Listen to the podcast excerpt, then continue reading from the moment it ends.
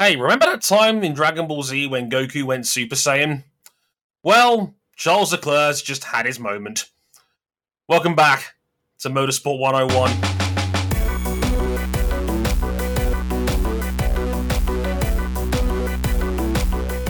Damn, and we didn't even need the murder of Krillin to get there.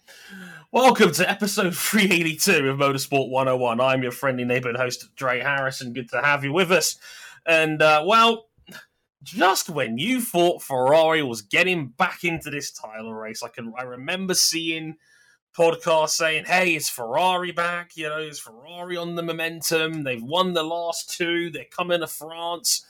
And you thought, "Hey, maybe they're just starting to get their shit together." Um, well, oh Charles. Yeah, it's uh, this is not, this, this wasn't pretty if you're a Ferrari fan, and, and, and stop me if you've heard that one before this season. Charles Leclerc leading comfortably, and until he wasn't, Max Verstappen takes his seventh win out of the first twelve rounds we've had so far this season, and uh, it well, it already feels like uh, a death sentence for this title fight. But we'll break down how we got to this point and talk about the French Grand Prix in general for Formula One. But with me is my esteemed guests as ever. First up, Mr. RJ O'Connell. Hello, sir. Welcoming myself back from a wonderful weekend in Watkins Glen, New York. Mm. A, a uh, not a potential future Formula One return venue, I, I do have to say. Oh, Uh, no. Because the reality is, while the village of Watkins Glen is charming and there is wonderful history and it's a great racetrack, uh, I think we all know very well that the uh, that the city of Corning, New York, and its surrounding villages are not necessarily what Formula One views as destinations, the way that Miami, Austin, and Las Vegas are. On the other hand, they do have like one ice cream parlor per square block. And I and I just think that's that's a better deal. I also saw a double rainbow out of this whole exchange. It's great. Double rainbow. Wow. I've not heard that phrase in years. My God. Also, any racetrack or any pretty much anywhere in the world that has an ice cream parlor every every block is something I can get behind. Certainly. F1 to Watkins Glen, everybody. Love that track though. Also with me, Cam Buckley. Hello, sir. What we all heard on Sunday was the sound of defeat. I tried to tell him. I tried to tell everyone. I would like to make an apology. I, I, I would like to say that um, I I'm now going through my uh, my my cabinet of red lean, uh, and and I'm debating whether or not to just pour it. No, in no, my no. brain. No, it's all been recalled. It's all been taken back and drinking all in one giant gulp by Mattia Binotto. Italian JJ Abrams out here going through it. oh dear. Uh, That's so- harsh on J.J. Abrams. we like JJ Abrams for the most part. I know it's it's. it's Do it's, we? It's, Do we? more That's than Bon- news to me, Harrison. more than Binotto, I reckon. no, That's fair. yeah. Th- th- there's rankings. There's levels to this, Cam. There's levels to this. Yeah, it's, uh, uh, just like the levels of um, Cam's primal scream into the micro. Is, is that a new podcast thread now? Replicating Charles Leclerc's scream. Is that going viral? Like, is, Oh is no, that no, that was well. Except Charles was screaming in pain. I was laughing, and uh, well, Is this going to be like the podcast equivalent of the tortilla challenge? Is that it? oh god. okay. Okay. Future suggestions for content. Uh, Motorsport 101 one chip challenge. oh, no, no, Write that. no. You know what? You know what? That can be a uh, that can be a Patreon goal. Get back to two hundred bucks a month and Dre eats the one chip. Did I just say that out loud? oh no. Yes, you did. That is gonna be- Motorsport101.com, patreon.com forward slash motorsport101. Uh, get us all to eat one very spicy chip. Oh, Because, I mean, what we're going to do? Do the one chip challenge if Mercedes want to pace, race on pace alone? Oh, Uh, no, I think that's when we turn this into a motorsport version of Hot Ones. I've done the last dab Apollo. Let me tell you, it's uh, it's hot. really. I, I never So- guessed. Trey, uh, I take it we're talking about the French Grand Prix, the Grand Prix du Français, the granddaddy of them all. the original, the best, the French Grand Prix.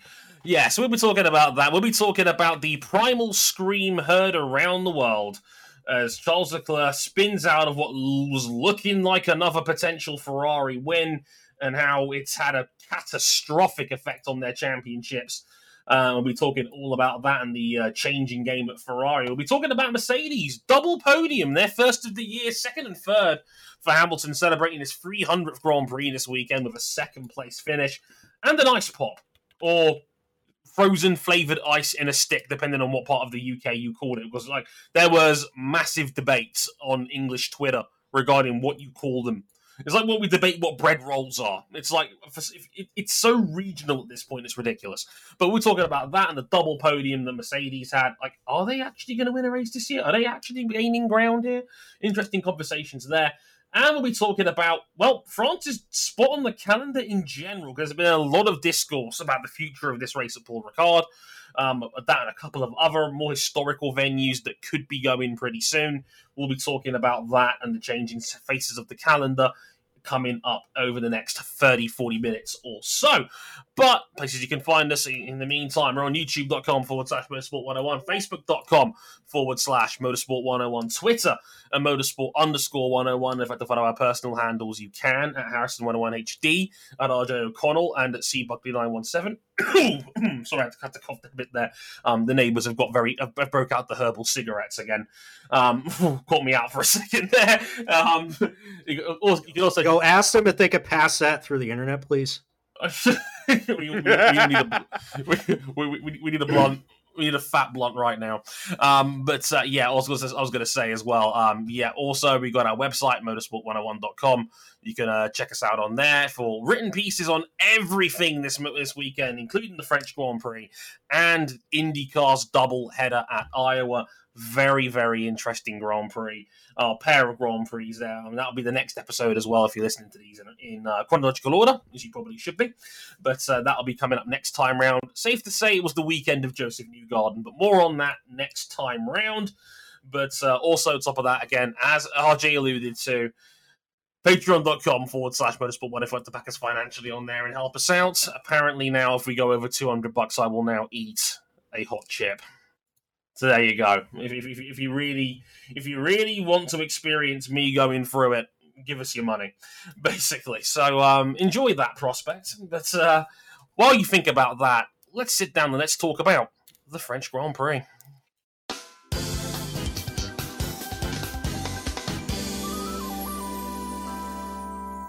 That's right, fellas. Um, Charles Leclerc might have just kissed his championship hopes goodbye with, as Dre puts it, a primal scream that wouldn't sound out of place on an episode of Dragon Ball Z. Handled yeah. by any dubbing company, whether that's the Ocean dub or the Funimation dub that followed. Mm. Uh, lap 18 of the French Grand Prix. Charles Leclerc is a 10 second lead. He's pushing a response to Max Verstappen attempting an undercut behind him. And just when everything looked like it was under control, Leclerc spins out of the bottom of the Mistral Straight into the wall and out of the race, a race that Max Verstappen would go on to dominate from that point, extending his championship lead to 63 points with 10 races left, one of them coming up this coming weekend, probably by the time you're listening to it. So, Dre, for real, is this the end of Charles Leclerc's championship chances? In the year of our Luigi 2022. If this was a game of snooker, I'd be saying we're in the snooker's required stage here. This is now, but even mathematically, Charles Leclerc could conceivably win all 10 of the remaining races on the calendar and still not win the championship, depending on where the fastest lap goes and what happens with the final sprint in Brazil later on this year. So there is mathematical scenarios where Leclerc could clean house break Vettel's record of winning 10, and it still might not be enough. And at this point, it's not even necessarily how good Charles is, it's also the fact that Max Verstappen is just so good. Like Verstappen, he, he won the world championship last year, ignoring all the Michael Masi jokes. He won the championship last year by basically giving Hamilton essentially virtually no breathing room whatsoever he had to force him to be perfect essentially every weekend in order to get the, in order to really gain ground. He didn't give Hamilton any gimmies over the course of the season to take major points out of him. Like to put it into perspective, we sat here after Australia, and that was April nineteenth. That was oh yeah, we were high on the red lean after Yeah, that- Australia. yeah. We we asked this exact same question after just three rounds. We. All right, Uncle Phil, calm down over there. Um, no, what I was gonna say is like uh, the question was asked three months ago in Australia about this, and like at that point, Max Verstappen was forty six points off the top of the championship. Forty six. He's now sixty three in front. We've had a one hundred and nine point swing in the last nine races in Verstappen's favour. Uh, let me let me let me just reel this off for the uh, for, for for those listening. Uh, Max Verstappen's finishing record as of this year: uh, retired from second, first, retired from second, first, first, first, third, first, first. Damage while leading dropped into P seven, second, first. Yeah, there's just not a lot there's there's not a lot you can do about that. And charles did the work in qualifying with with a little help from a friend. And he had max covered but if not truly under control because max is probably going to jump him with the undercut anyway. Uh, the, i believe the plan was for charles to go another five six laps and then come back at max with fresher tires. Mm. whether he would have been able to do that is irrelevant what is relevant is all these points. Dre, what do you always say? a phrase I borrowed from Adam Johnson in his days on this podcast. You don't win your championships on your good days, you win them on your bad ones. And Verstappen, he's had a couple of bad days in now. You know, he's had two mechanical DNFs of his own. He, he was very unlucky to have driven over a huge hunk of debris at Silverstone. And despite that, he has a 63 point lead. It just yeah, goes. the, the two mechanicals basically. If, if you cancel out the two mechanicals, it's still a huge gap in Verstappen's favor. And Right. that's just the thing is that that you win your titles on your worst days. That goes for the team and the person behind the wheel. right. And when the person behind the wheel makes a mistake, look, Charles owned it. He said he just dropped it. He Yep. dropped the car, carrying too much speed through the corner, and gave up probably tw- whether he would have won the race is kind of irrelevant. A minimum of 18 points. Sure. Second at worst, I would argue. Second at, abs- at absolute worst because those two were a mile and a stretch clear of the field Yep. uh, on Sunday. Um, that's when you need the strength of your team and the strength of the reliability of your car to cushion that blow. And that just hasn't been that for Ferrari this year. When you add up all the mechanicals and all the strategic blunders, and then a major mistake here and a minor mistake in Imola costs about seven points, you get a 109 point swing. 109. That's that, that, that's suicide from a championship fighting standpoint. You can't afford to give up that sort of margin at any point. Like not to not to this team. Red Bull are still arguably the best run team in Formula One right now, and they have, in my opinion, the best racing driver on the planet in Max Verstappen. Like he is the complete all rounder at this point. He doesn't have bad days very often. You have to punish him when they come, and he's had them. It's not like like Verstappen through no fault of He his did. own. He's hardly he been did. flawed. He did the first two rounds. Charles won both of the races Max re- retired from. But Hmm. then the haunts around him caused him uh, arguably a surefire win in Silverstone after Max had hit debris, destroyed his floor. Mercedes did not have the pace and still doesn't have the pace to really challenge in a straight up just dogfight. And they favored Sainz, got him his first win at the cost of Charles dropping off the podium. Mm, mm. Just it's just it's the culmination of just multiple errors and the extra pressure that those errors generate. And look, I saw some articles from journos that, in my opinion, really should know better, and also people like Kravitz was asking to Christian Horner just stupid questions about oh, is Charles Leclerc a crasher? And it's the same narrative we've had with Ferrari for years, where the drivers take the brunt of the criticism whenever they whenever they screw up. Charles Leclerc has been incredible in his Ferrari career, incredible from the day from the day he debuted in 2019. And this is coming from me, a feud Sebastian Vettel fan. I don't have a single shred of bitterness regarding that man because he's that fucking good. He's a he is a generational talent. Don't let the win count fool you. He is an incredible driver. When Sebastian Vettel signed his leaving helmet, gave to him and said he's the most talented driver he'd seen in 15 years, he's he was probably right. And but there's one problem. Well, there's two problems.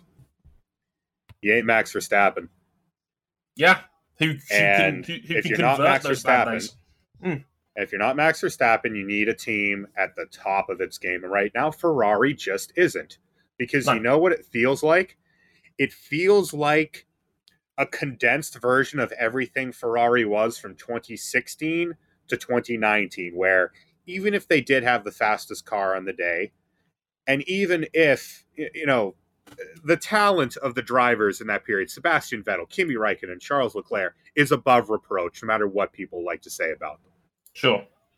That's what's five. The, what's the yeah? Sorry, what there's a stat that I wanted to bring up was that um, they both have the same number of pole positions. Verstappen has 27 career wins. Charles Leclerc has five. Yeah, and that's not all on. And that, that's that not, all on, not all on Charles. But the point yeah. I'm getting to is that what it feels like we're watching right now is uh, other than the fact that clearly Ferrari was beginning to steer away from supporting Vettel. Ferrari still f- wholly support Leclerc, and they're still this much of a train wreck. Because what they're squandering with this car, to, to take a quote from the hyphen, to, to squander what they are with this car, which is objectively an excellent chassis, is criminal. It's an excellent car. Incredibly It's an excellent fast. car driven by two excellent drivers, and yet the, the weaknesses and the fragility of everything around them from the fragility of the pit wall, the, the consistency of the blunders on the pit wall, combined with the unreliability of the car, mean that Charles and Sainz are having to go, they have to go make the difference on the track and they have to go drive out of their minds. Charles Leclerc was driving at 11 tenths pretty much all day on Sunday. And eventually it bites you. Yeah, he's fuming. And all this talk from people like Ted Kravitz suggesting Charles Leclerc is a crasher is complete horseshit for what it's worth. Like, like he is such an incredible talent. He is a top three driver in the world right now, and the moment the like this is the biggest screw up he's had in the car all year. Like Imola was a minor screw up that cost him three spots. It wasn't a deal breaker by any stretch. It wasn't a disaster. It was a minor mistake. This was the first time he's had a catastrophic one at Ferrari for quite some time, probably since the since the teammate whack at Austria, right? But to say that he's a crasher that, that will cost the points is just nonsense. But that's just the thing is when you're in a championship battle up against Red Bull, who after their early season problems seem to have gone on top of reliability, and Max, who just he, he doesn't need to go drive at 10 tenths every lap, every race, because he's got a comfortable cushion. And he can have confidence in his pit wall that they're going to make the right decision more often than not. And he can have confidence in his car that, well, at least since uh, at least since Imola, that's probably going to make the flag. And all those points, the the mistakes behind the wheel and the mistakes on the pit wall and the mistakes in quality control back at Maranello and the factory, they all add up. Uh, uh, they are not the hallmarks of a championship combination. You They're need the hallmarks of a team that is basically the biggest running meme of Formula One social media this past decade. They're the exact same team they were when Seb was there. The car's fast. They're paying you a lot of money. The rest is up to you, pal. Can't I can't believe we're doing this again with Ferrari. And like so, like I said, people people were asking like, well, you know, said to me on Twitter at the time when they were, when I was talking about that screen, I I literally somebody said to me, it was Johnson on Twitter said to me, Dre, when was the last time somebody had that sort of reaction to an incident? And I said to him, um, Charles Leclerc four rounds ago at Monaco. It's not Wow. like, like there's, this is Pretty like, much. That screams a lot of things. It's not a surprise if you've been paying attention. Like, and I, and I don't get me wrong, I was cracking all the jokes. I just said, "Oh my god, Android 16's been murdered." It's like, if you know, It- you know. but- And again, like Mattia Binotto, who is just the biggest horseshit peddler in all of all of Formula One. And that takes some doing. More, really more, more than Christian Horner and Toto Wolff, because you know what? I think most of the time Horner and Toto, they don't believe. They're believe just cutting promos they're, on each they're other. cutting promos. They don't believe what they're saying. I think Mattia really does.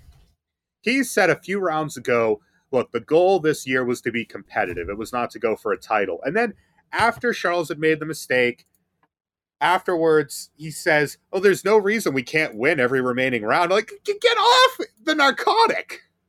It's just it's like, it's like what is it? He's, he's, he's he, talks like another politician. It's just like you sit there and it's like, look, this is objectively still a really good season for Ferrari on paper compared to last year. They are definitely significantly compared to last year. yeah. the it- bar is the bar is resting somewhere beneath the crust, beneath the mantle, beneath the inner core. compared to Yeah. last year and the year before where they completely botched the power unit completely botched the chassis completely botched their relationship with sebastian vettel to the point where sebastian vettel sold most of his ferrari collection right. he didn't even want to look at the logo in his home and now you are squandering you're squandering a phenomenal car and Charles is having to overdrive to the point where he's making mistakes because he doesn't have that support from the team Yeah. not in the sense of not being behind him, but he has to do it all himself. And, And, if uh, nothing else, with hmm. Mercedes and Mercedes on their championship run, and with Red Bull with theirs, here's a great, here's a neat audible for you. Sure. Carlos Sainz arguing with his strategist while in the middle of a actual wheel to wheel fight with Sergio Perez during the race. He had to correct his he had to correct his engineer on what kind of penalty he had because let's not forget they also botched Carlos Sainz's race with a slow pit stop and a resulting uh, unsafe release when he drove right into the path of Alex Albon. Yep. In addition to the power unit penalty from his power unit committing uh, external combustion unit in I think I Austria. once said, like earlier this year when things were going good, that Ferrari remembered who they were. They remembered that they are the most successful and the proudest and the most and the biggest and the hugest Formula One team. And lately, I feel like Ferrari remembered who they were in the sense that they were a, a team that builds great cars and hires great drivers and is an operational tire fire, which is what they've been uh, for most of the Sebastian Vettel years, arguably most of the Alonso years. I'd say pretty, Pretty much, much from ever 2000 from 2009 onwards with the I mean the, the thing is in the Alonso era is that more often than not you'd have a pretty good operational side and then just poor cars uh, 2010 and er, first half of 2013 notwithstanding. And then when they, re- they when they burned the team to the ground in 2014 it's like they fired a lot of the wrong people in the operational side and only hired the right people when they are, you know, designing the car. You know, other than 2018 when you ship your chief designer off to Alfa Romeo in the middle of a title fight. There's all ju- for the benefit of the guy who just crashed out of the lead in the French Grand Prix. Yeah. And Carlos Sainz, who, as mentioned, drove phenomenally well this weekend, given the circumstances. Um, should have been on the podium from the back of the field. Didn't. Ended up fifth with the fastest lap. Just chucking away more points.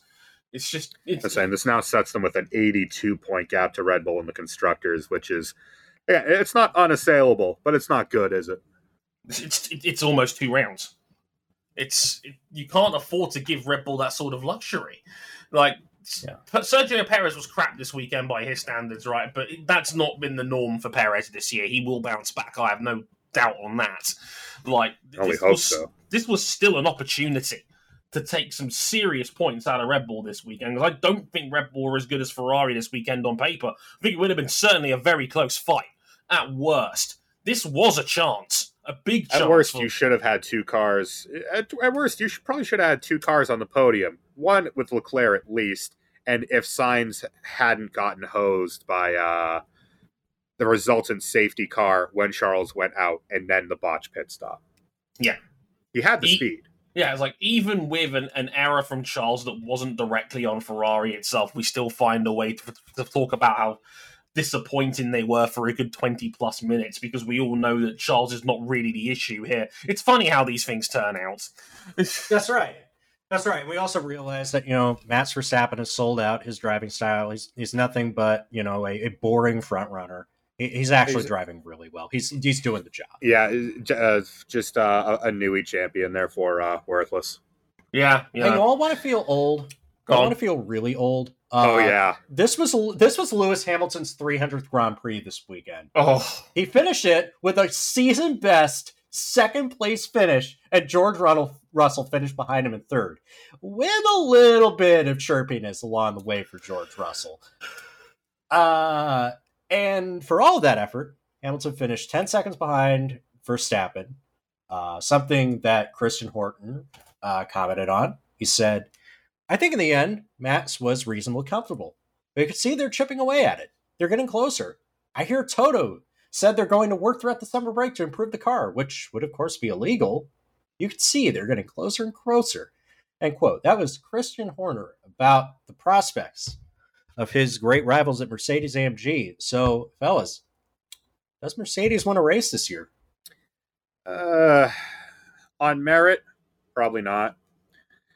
Um, you know, this track suits them about like it's here, Silverstone, and then probably Suzuka suit them more than any other tracks that we're gonna have this year, given the the limitations of the W13. And uh, they got curb stomped in qualifying absolutely fucking slaughtered by nearly a second. And then in the race, they probably looked a little better than they were. Um, they are making progress. They're pulling eh, tenth, half a tenth out of them every couple races. Uh, they had another big upgrade set this year. All three teams did at the front. But they're the only team I've ever seen that can get curb stomped by a second in qualifying be missing the better part of half a second in the race and still be tipped as a win threat everywhere we go. And I think it's because we don't, I think a lot of people don't want to give up hope that the best years, that, look, I think a lot of people would are glad that like Mercedes isn't dominating the rate that they did uh, for many of these years. But I think a lot of people, especially the way last year ended, do not want to do not want to face a prospect that we've already seen Lewis Hamilton's last victory. Max Verstappen really said under new management. Um, yeah, and, and that's just the thing is that Mercedes, if Mercedes are going to get beaten that badly in qualifying consistently, it's always going to give you more work to do on Sunday. When you, the Ferrari is definitively quicker in the corners, the Red Bull's definitively quicker in a straight line. And there was a period in that race where they were about, they had hemorrhaged out about six seconds to the leaders. Lewis just about leveled off with them, actually caught them for a couple of laps in the first stint, and then started hemorrhaging time back out. And did that stint when, when Charles went into the wall about 10 seconds off of Max, uh, if I recall correctly. Yeah. So they, they just don't have the raw speed to do it. no. But, I mean, stranger things have happened. After all, George Russell got a podium in a Williams. Drag him. Daniel off the Ricciardo, stage. Daniel Ricciardo led a one-two at Monza. Look, it's uh, it's it's weird. I mean, look, I find it strange how we talk about Mercedes these days. I've said it before. This is this is a team that's got a 103 win driver on it. It's won eight consecutive constructors championships, and they're now twerking for seconds and thirds. Like, I I cannot stress this enough. This season's been an unmitigated disaster for Mercedes. A disaster. That's just it. No one, it doesn't matter how good you are or who you are or who you have driving for you. nobody is safe from the big regulation change. No. Nobody. No, Not in the history of motorsport.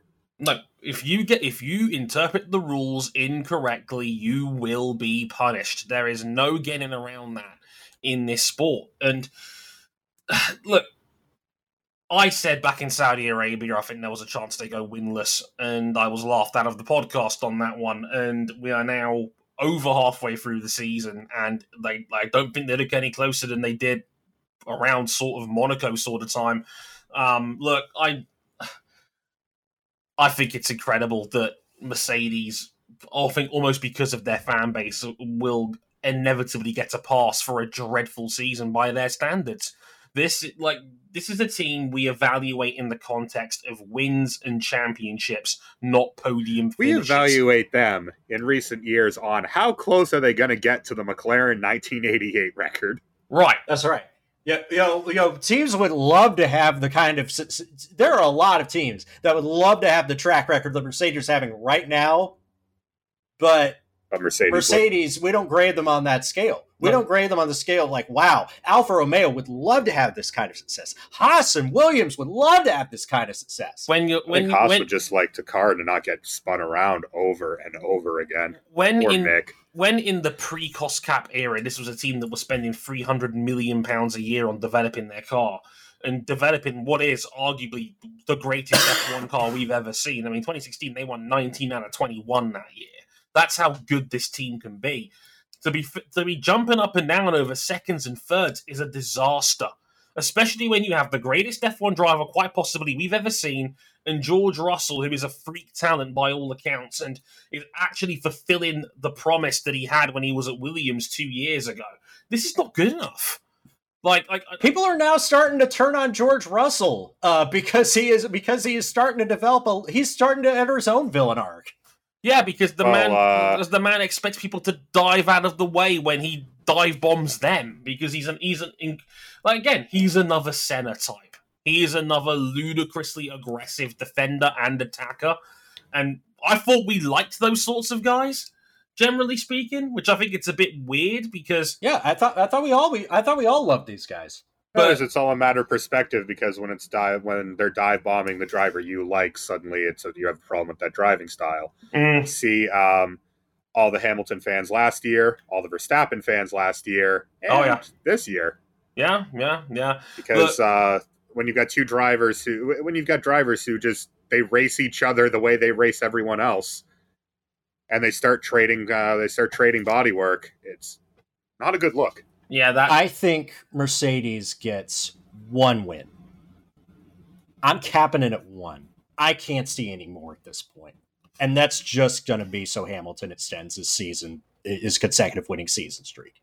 And I that's think about it's it. going to have to be something something on the level of Hungary last year. Speaking of which, we happen to be going there this weekend. yay. Um, it, it has to be something on that level of just crazy shit and mitigating factors and slow cars holding up other cars because, I mean, especially go, going forward, what tracks suit them besides Suzuka? Good question. Because I'm expecting I'm expecting an unmitigated Red Bull bloodbath around Spa and Monza. Oh yeah, S- speed and like like medium speed, agili- agility, and top end power. Yeah, you're not beating Red Bull around there. Forget it. Cancel Christmas. Zandvoort? Uh, Zan- n- n- surface is too rough. We It's not that going to be Singapore. I, I don't. I don't have a feel for COTA or Mexico City yet. it sure as hell is not going to be COTA. and it won't be Mexico. Oh Nice. my god, they might. How strong has Red Bull been at Mexico for the last half decade? They're busted in Mexico. think- Mexico. Actually, think it could baby. be Ferrari in Mexico, given this, given where their car is strong. But it's just this was meant to be like the best possible round for the limitations of the W13, and they're just they just weren't at the races this weekend. Not No. really.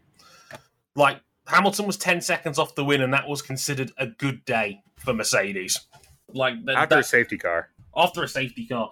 So that that should say to me, like you know, they still have a ways to go. They're probably still 0.4 off where they need to be. I, I think. Um, Well, look at uh, look at the. Did we not get a pretty good example two rounds ago in Austria?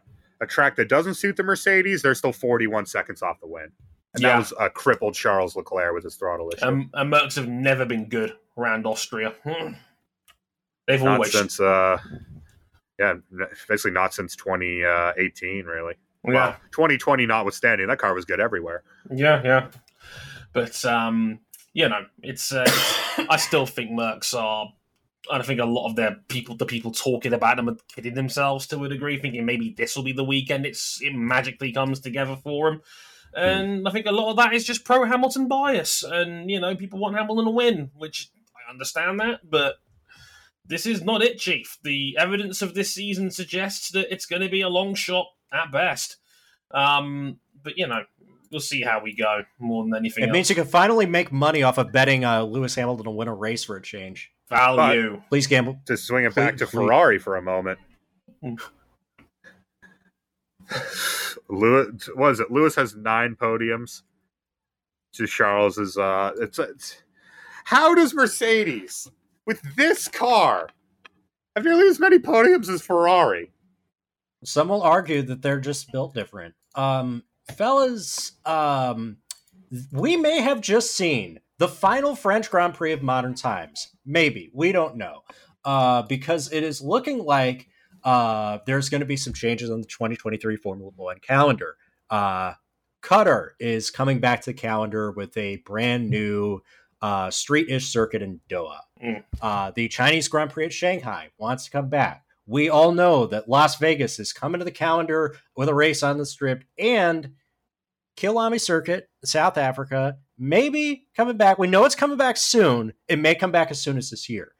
But we all know the Formula One calendar is thick, very long. Some would say even too long. And as a result, it's looking like Paul Ricard is going to be chopped for the calendar and a development that I personally never would have seen coming. The Belgian Grand Prix at Spa could be off next year's calendar. So I want to toss it over to y'all.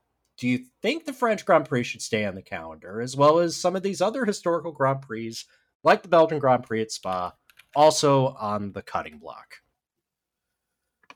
this is a tricky one um, because like I, I believe the current concord agreement states that the maximum amount of rounds on the calendar is 24 we're at 22 this year with two guaranteed additions for, for next year. That takes us to 24 you're right on the limit at that point. Now as rj said um, Kyalami is, is likely to join at some point. I mean good. We need another grand prix in mainland africa I mean, I don't. I think it's That's right. We, ju- we just need one. like I find it insulting that we call ourselves a world championship and we don't have a, a, a mainland Africa round.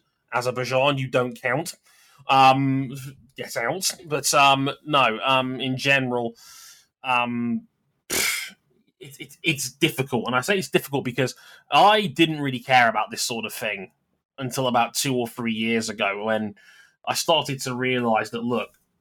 I think British arrogance regarding its Grand Prix I find funny a lot of the time that people think it's the greatest Grand Prix on the calendar. Most well traveled fans I know say that's just a flat out lie and it's ludicrously expensive.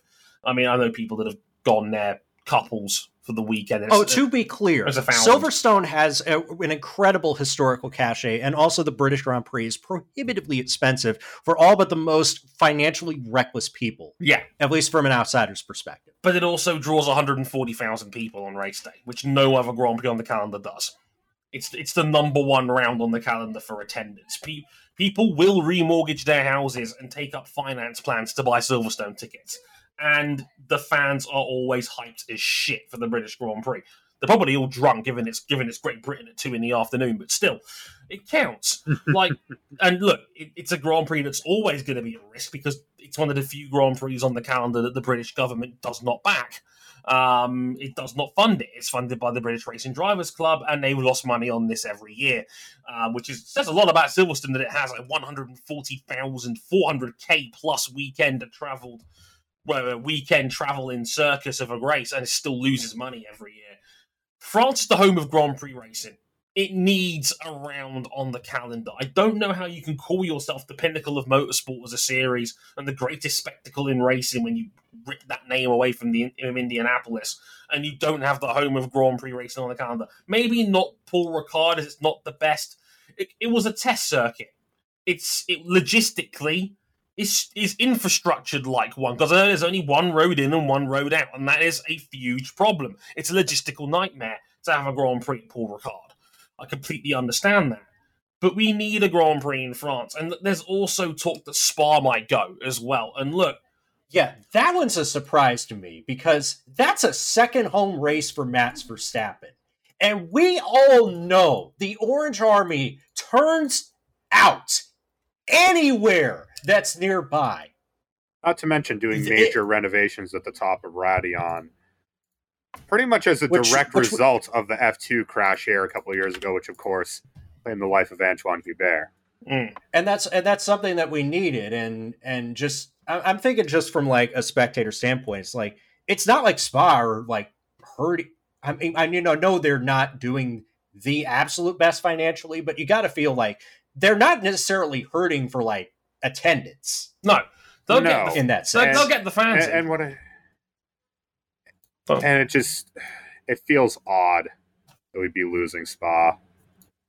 Yeah, it has happened in our lifetimes before. It dropped off in 2003 because of, uh, I believe it was a disagreement over uh, tobacco sponsorships largely. And then there was like a year, like shortly after, I think it was 2006, where they were still like renovating the track to give us that new bus stop that we don't like, among other changes. It's not unprecedented. We've been without Suzuka for a couple of years. Yeah. But, and, and I would hope that this is like, if it is off the calendar for a year, that like that's it. But we are starting to get to the point where like, yeah, we're this calendar's too big, and we might have to start rotating out events like biannually. The thing is that like I I've seen people like you and Shane Bear suggest the like the rotating slot calendar, maybe keep it to twenty rounds and have maybe four or five rotational slots. I completely I, I'm not massively against that model. The issue I have with it is that a lot of these tracks are struggling to make money, as it is. Yeah. A lot of them are lo- a lot of them are losing money most times they host these events. Making them biannual is only going to further increase the financial pressure on these places when they know they're yeah. only getting their guaranteed F1 bag mm. once oh, every oh, no, two you're years. definitely right there. That's the problem I have with it. You're... So you've already had st- like, you know, multiple stories over the years of tracks struggling. We don't race in Turkey anymore, not really, besides the pandemic. We don't race in Germany anymore because both their tracks were struggling financially with the Nurburgring and and Hockenheim. Was know, I'm just trying to like spitball ideas of hmm. like because there's got to be a better way to do this, right? Because we don't want to lose like we don't want to lose events that have significance and also have the potential to make like a shit ton of money. Mm. But we also realize that like, you know, Formula One is not always just going to do business in the places where you have all that historical cachet. They're going to want to break into new markets, and sometimes those new markets don't have much of a motorsport history. And sometimes those new markets are pretty much just upfront for money laundering. We get it. Hello, Vegas. Oh, we got. Oh, and we got to make. We got to make sure that you know this all fits within enough rounds where you don't burn everybody on every team out. We've already gotten to that point. That's part of the problem here. Yeah, like, we're, we're already past that. Point. Like, let's not forget. Last year we raced two two weeks before Christmas and that was it's i still I, have got a written piece talking about that in my work bag that i took from my work computer i've still not posted yet. I probably will during the summer break. But and the uh, the main the point of that article was how much is too much. Because i we heard horror stories last year about mechanics on painkillers covid tests being skipped and you know just the idea of physical and mental burnout from being away from your families for months at a time and I know it's a hard job. I'm not disputing that, but when you're talking yeah. 24 rounds, when you were talking, like, if it, if it wasn't for Russia's cancellation, we'd have had three triple headers down the stretch this year. Like that's crazy. It's unsustainable. Like you're gonna break people by doing this. Like, yeah. Like And again, I want to point this out because sometimes because th- this is somebody's first podcast. NASCAR has 36 races because it's a national series and, and the logistics are far less of a fucking uh, tightrope gymnastics act. Yeah, the worst, the worst that, that we have to deal with really with NASCAR is having Daytona to start the year and then having to go all the way out to the West Coast. After that, it kind of levels out. yeah, Yeah. and yeah, that there is huge. Like I, I'm, I already think the Formula One calendar as it is is probably three or four rounds too many. I think twenty is really should be your upper limit. I think. I think we were fine at 20. The fact it's probably going to be 24 next year is terrifying to me. That and the fact that you know, last season we went to the end of December. This year we're not. Um, we're not quite in December territory, but they've crammed a lot more rounds into that time window to get it in in time. That's only going to expand again if we're going to 24 rounds for the year. And like, I don't want it to become NASCAR because then you're going to start to have fans picking and choosing what races are important. And if we get to that point, like like like, what mixed martial arts used to do back in the, like their boom period at the end of the 2000s, you're going to have races that don't feel special. And I think that is even more reason why you've got to get the established historical rounds of the history. And they should be taking priority more than anything else. Like I, I Yeah. love the fact that the sport wants to expand. I like the fact that it wants to go to new places to a degree, but at the same time, like it shouldn't be coming at the expense of rounds like France and Belgium. For example, like you, those are core Yeah. audiences for you. Like I've s- like the French are as hardcore a motorsport crowd as you get in Europe. We, we saw it in MotoGP earlier this year at Le Mans where we had We see it with Le 105,000 Mans for Fabio. every year. Yeah.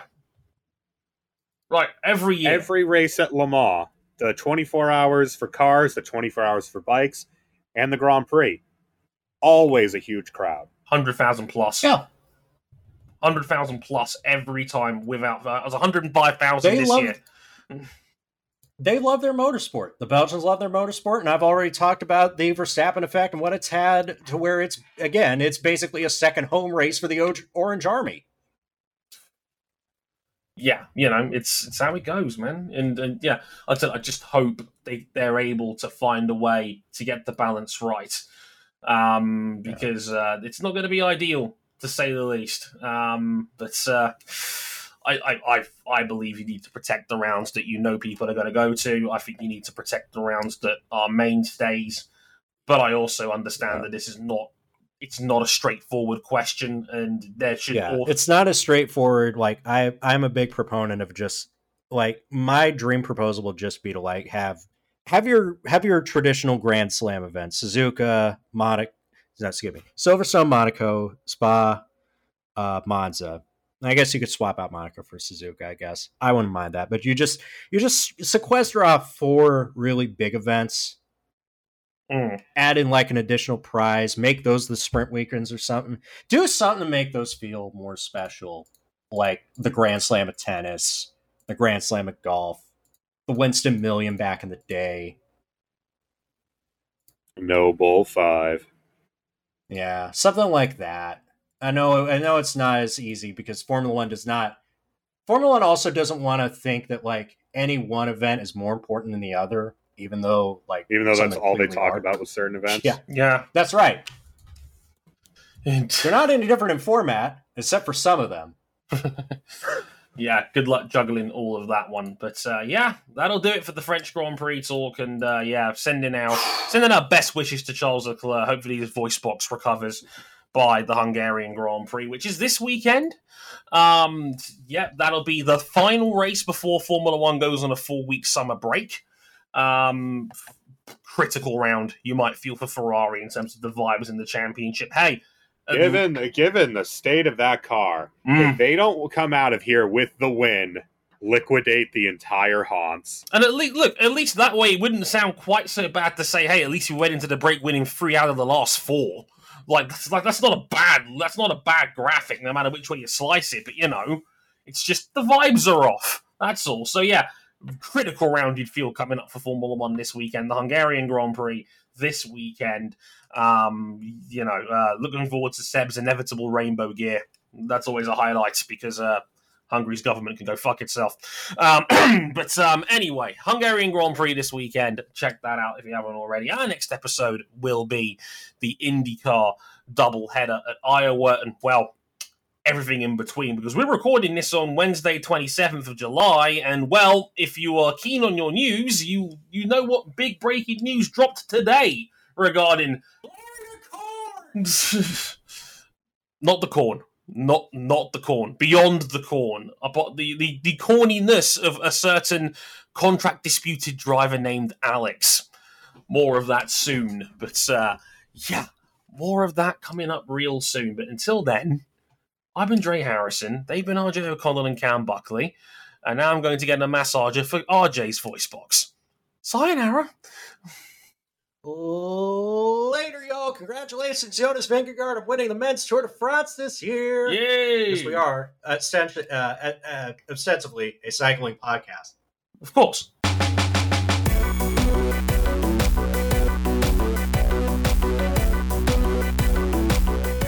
So who gets the prancing Hans's head in the bed? Oh, Kimi Raikkonen, clearly. Excuse me, NASCAR legend Kimi Raikkonen. Trackhouse's own. Joining jo- joining NASCAR legend Danny Kvyat. and NASCAR legend, a clear piece of tape on each side of two Joe Gibbs cars. Call us, Danny.